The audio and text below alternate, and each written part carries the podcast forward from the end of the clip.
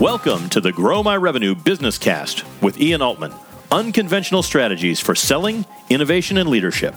Ian interviews some of the brightest minds who share proven methods to help you achieve success and grow revenue with integrity. Every episode concludes with a quick recap of actionable steps you can take to deliver tangible, immediate results for your business. Now, here's your host, Ian Altman. Hey, it's Ian Altman. On this episode, I'm going to talk about three key elements to growing your business with integrity.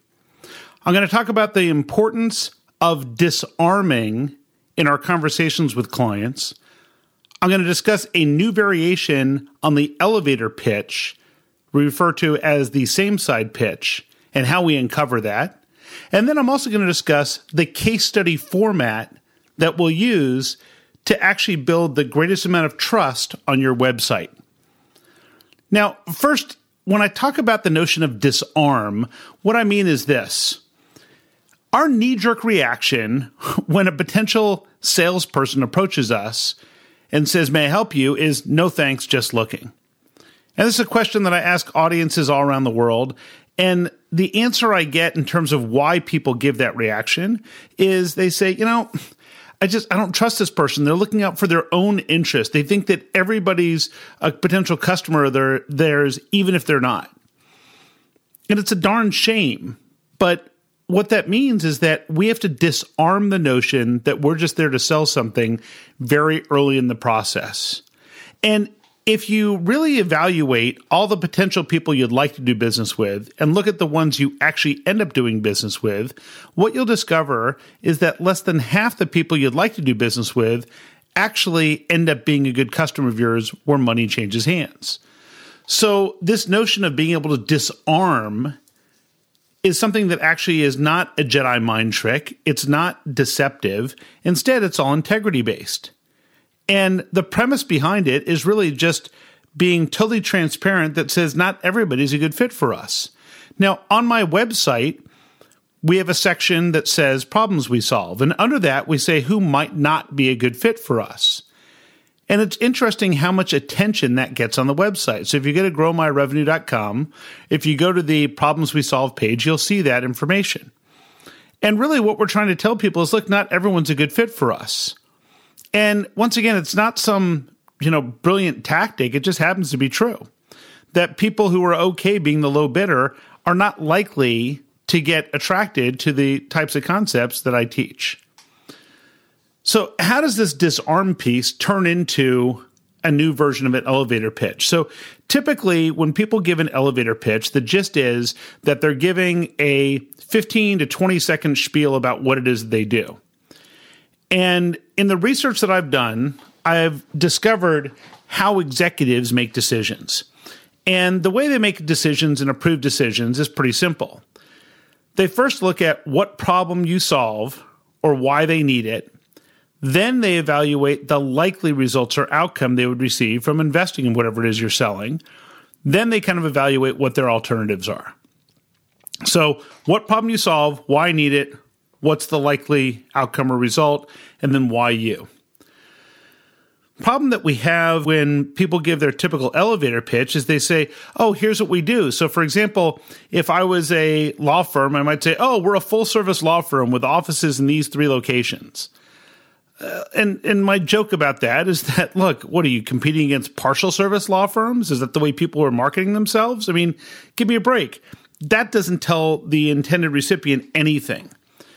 So we want to take a half a step back, and I want you to think about what problems you're really good at solving for your customer. And my good friend Bob London refers to these as elevator rants. In essence, the idea is, what's the rant, what's the complaint that your ideal client might be facing that would convince them that maybe they should consider an alternative? So let's say that you're somebody who's selling technology services and you're selling a piece of software, and you have software for for accounting. And I just had this discussion with somebody at a conference I was speaking at this past week. Their C F O was in the meeting. This was, this was a conference where I was speaking about sales, and the C F O happened to be in the meeting, and they said, oh, she's really tough. I said, okay, we'll see. So I asked her, I said, okay, so what is it that you really struggle with? She said, well, uh, what I really struggle with is, from an accounting side, it's reconciling all the different um, billing codes that we have and tying that back for invoicing. And I said, okay, so when someone calls you up and says, hey, I want to talk about our accounting software, does that capture your attention? She said, no, I get those calls three or four times a week. I just ignore them all. And I asked her, I said, well, what would have happened if someone called up and said, you know, our clients come to us typically, and these people sell um, a healthcare um, product, healthcare service. I said, what if they said, look, our healthcare clients contact us when they're just drive, they're just driving themselves nuts by trying to reconcile all these different billing codes. And for the right clients, they tell us that we make that problem go away, but not every client is the right fit for how we approach that. So I don't yet know if it would help you, but if that's something you're facing, I'm happy to learn more to see whether or not we can help. I said, how would you respond to that? And she said, man, I would set up that meeting in, in a New York minute. I mean, I that's someone I'd love to meet with. And that's the format of the Same Side Pitch. So the idea is this, is that first we have to get in touch with our elevator rants. So for example, if you offer outsourced I T services, the rant your customer has is not, wow, I wish I could find someone that does outsourced I T services. That might be your dream rant, but no one's ever saying that. So what I want you to think about instead is you're on an elevator, right as the doors are about to close, someone pops their head in there, the doors spring open, two people get on the elevator representing your ideal client. And they're complaining to one another the entire ride up to the thirtieth floor about something that when you hear it, you think, man, nobody is better at solving that problem than we are. We're the best people on the planet at solving that problem. These people are lucky they got on the elevator with us because I can make that problem go away. What would it sound like in their words that would tell you, man, I know we can help them? So in the context of outsourced I T services, it might sound something like this, where someone says, man, I'm sick and tired of us losing billable hours and having to explain to our clients why we missed a deadline just because our systems aren't reliable. You know, our people tell us they're working hard and that they got a handle on this thing, but the reality is that our, our servers just keep going down. We're losing more and more billable time, and if this keeps up, we're going to lose a lot of business. So if that's their elevator rant, then your pitch would be this. So in this case, its organizations are losing billable time. So now I tie in that pitch, and it sounds something like this that says, our clients come to us, typically professional services companies, law firms, accounting firms, and the like, when their systems are not reliable. And what that's leading to is they're losing a lot of billable time. Their their people are frustrated, and they're having to complain. They're having to explain to their clients why they keep missing deadlines. And if this keeps up, they know they're going to lose a lot of business. For the right organizations, they tell us our approach to solving that fixes that issue once and for all. But not every client. This is the this is the disarm part. Not every client is the right fit for how we solve that issue. So I don't yet know whether or not we can help you, but if solving that is important to you, now we're triggering the discovery phase, I'm happy to learn more to see whether or not we can help. What that does is it changes the whole dynamic, because if you're someone facing that problem, which group do you hope you're in? The group we can help or the group we can't? So in this notion of the same side pitch, remember what we want to focus on is first, what are the elevator rants? And you don't need to have just one. You'll probably have six or seven. And there's some keys to this. The first thing is that it's got to be something, as your client would say it, in their words. Don't put it into marketing speak. Don't think to yourself, wow, how do I make it sound more elegant? Get it as close to the raw text as your client would share as you're comfortable doing. Then what you want to do is you want to test that with other people and make sure that you're talking about the consequences of those different rants.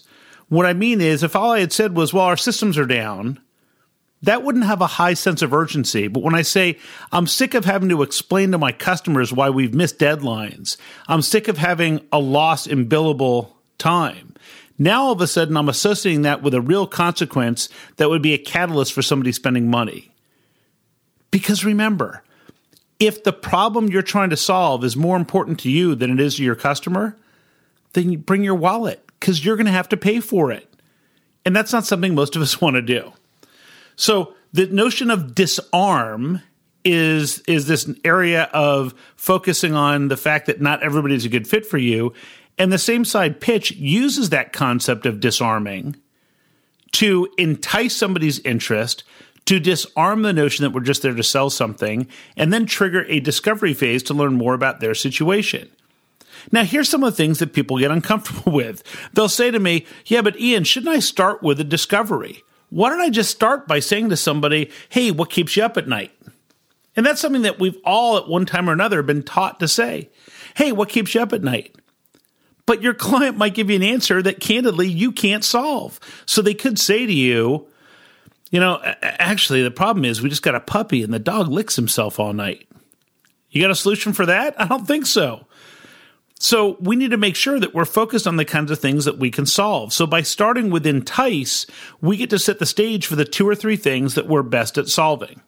Then we disarm the notion that everyone's a fit for us. And then we trigger a discovery phase to learn more about their situation. And when we do this right, our clients want to be in the group that we can help. That's really a key element. The other side is people will say to me, look, you know, I'm not comfortable saying that not everyone's a fit for us. Well, get comfortable with it because it happens to be true. And unless you tell me that, you know, every single client in the world has always been a perfect fit for you, you've never had a toxic client, then guess what? Not everyone's a fit. So now I want to talk about the idea of a case study, because a lot of times we try to create evidence on our websites that make our customers comfortable with doing business with us.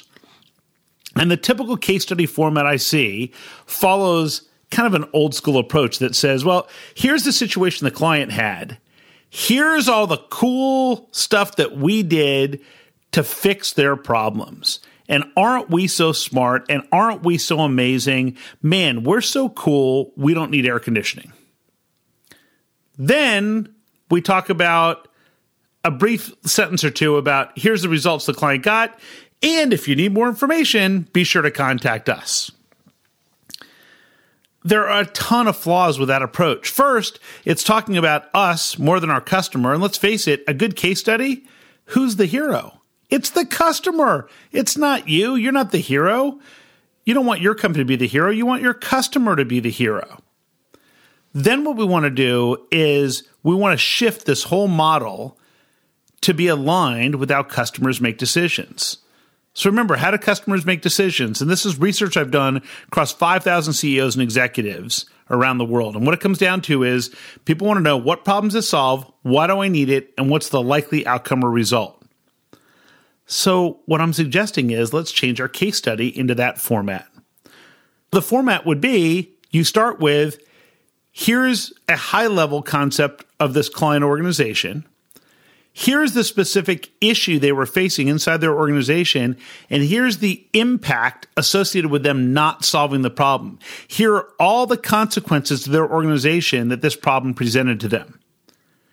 Then if you want to have one sentence that says, we help them, that's fine, but it better be in the context of, wow, we're so fortunate that these people were smart enough to get our help.